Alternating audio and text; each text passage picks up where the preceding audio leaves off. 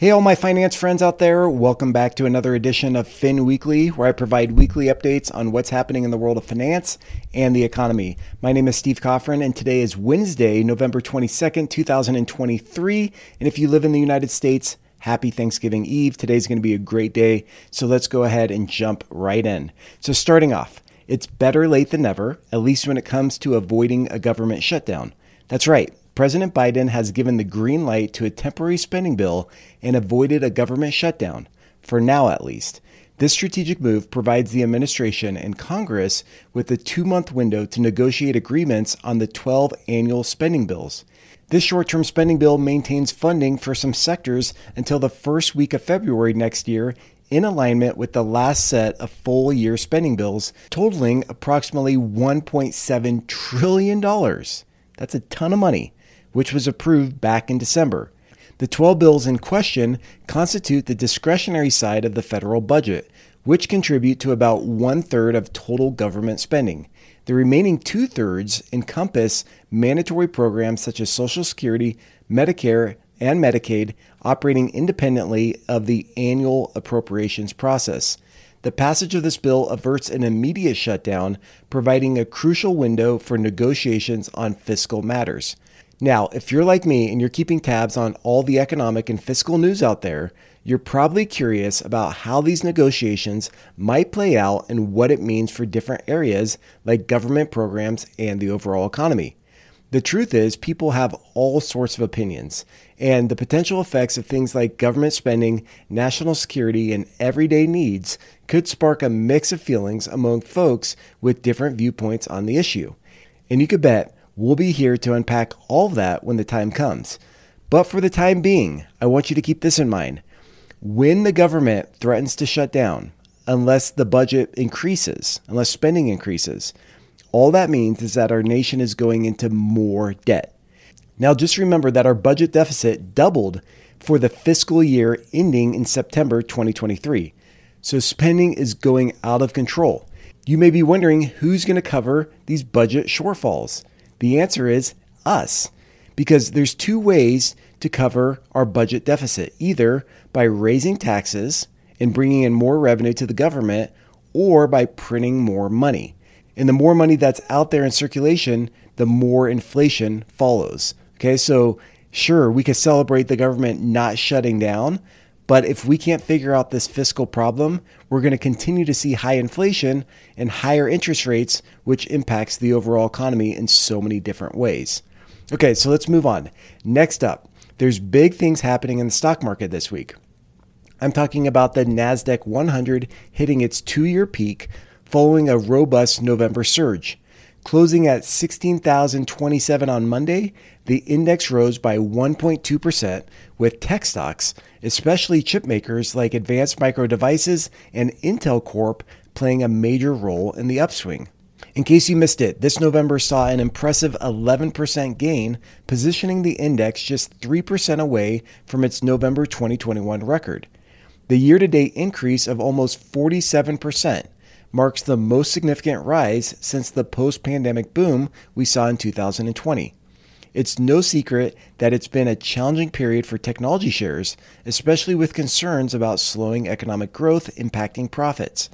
But with the Fed hopefully wrapping up their rate hikes and averting a recession, major technology and internet stocks are enjoying renewed interest. Now, the implications of this surge are substantial. For starters, any investors holding tech stocks are likely witnessing positive returns and seeing their wealth grow. And looking at the bigger picture, the NASDAQ 100's rise reflects broader economic trends. The strong performance of the tech sector signals confidence in innovation, economic stability, and future growth.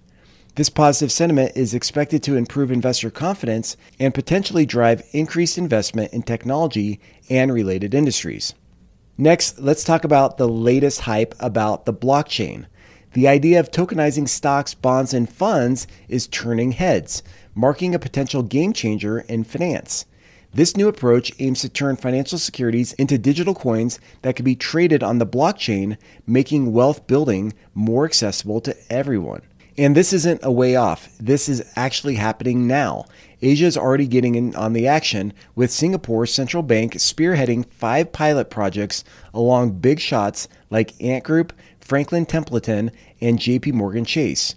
Meanwhile, Hong Kong Securities and Futures Commission is also testing the waters for introducing tokenized digital assets.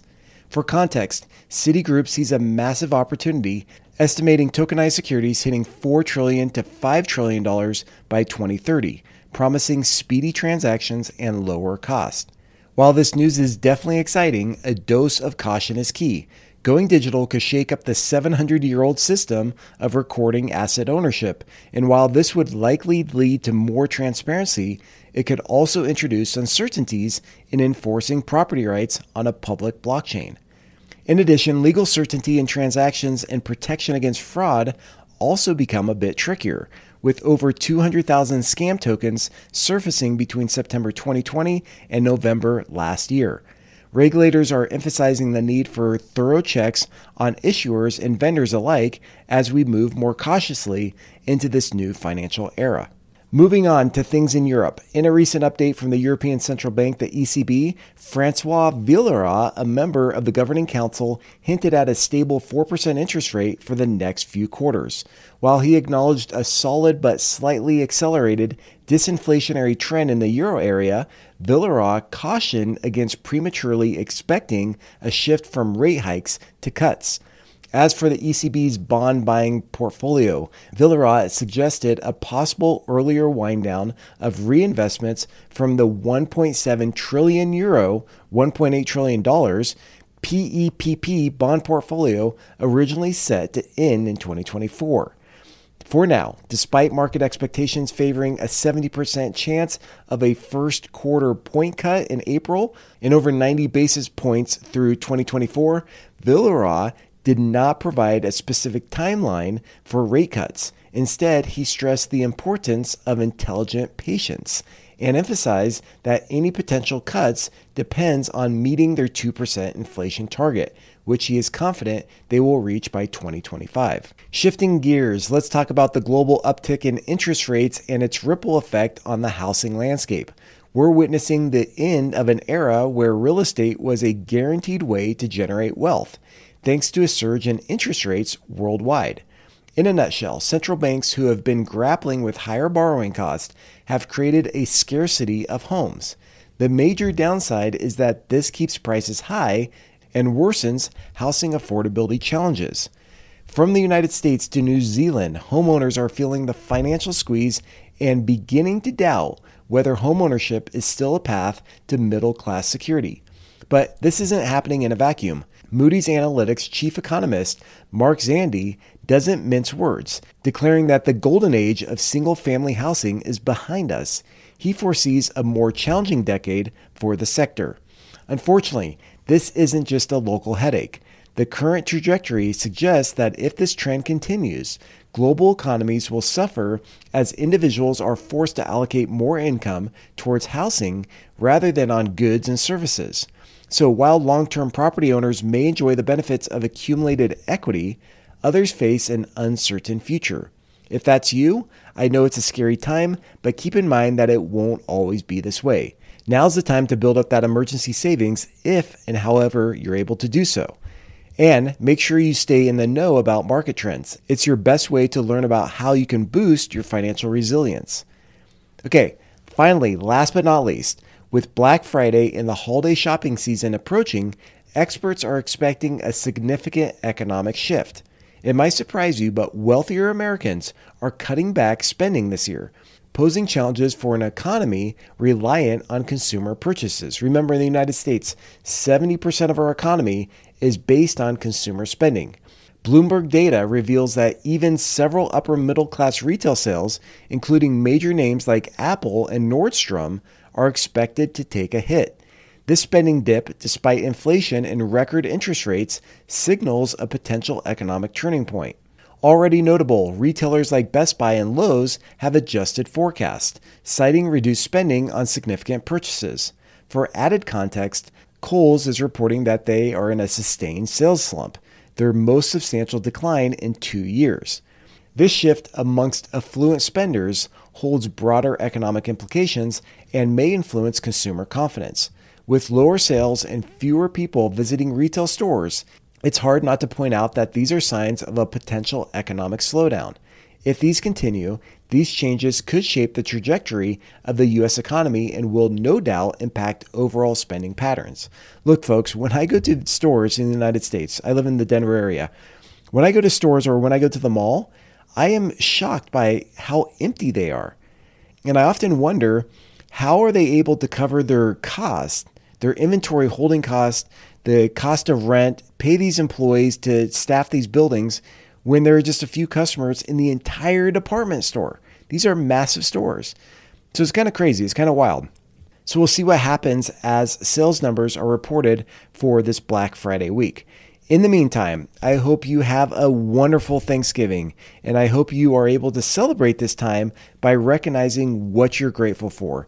If you are in a dark place in life, and I've been there before, trust me, multiple times, okay? So if you're in a dark place, what helps me is turning my focus on what I'm grateful for. I keep a gratitude journal. So every day I write down five things that I'm grateful for every single day. And these are five unique things.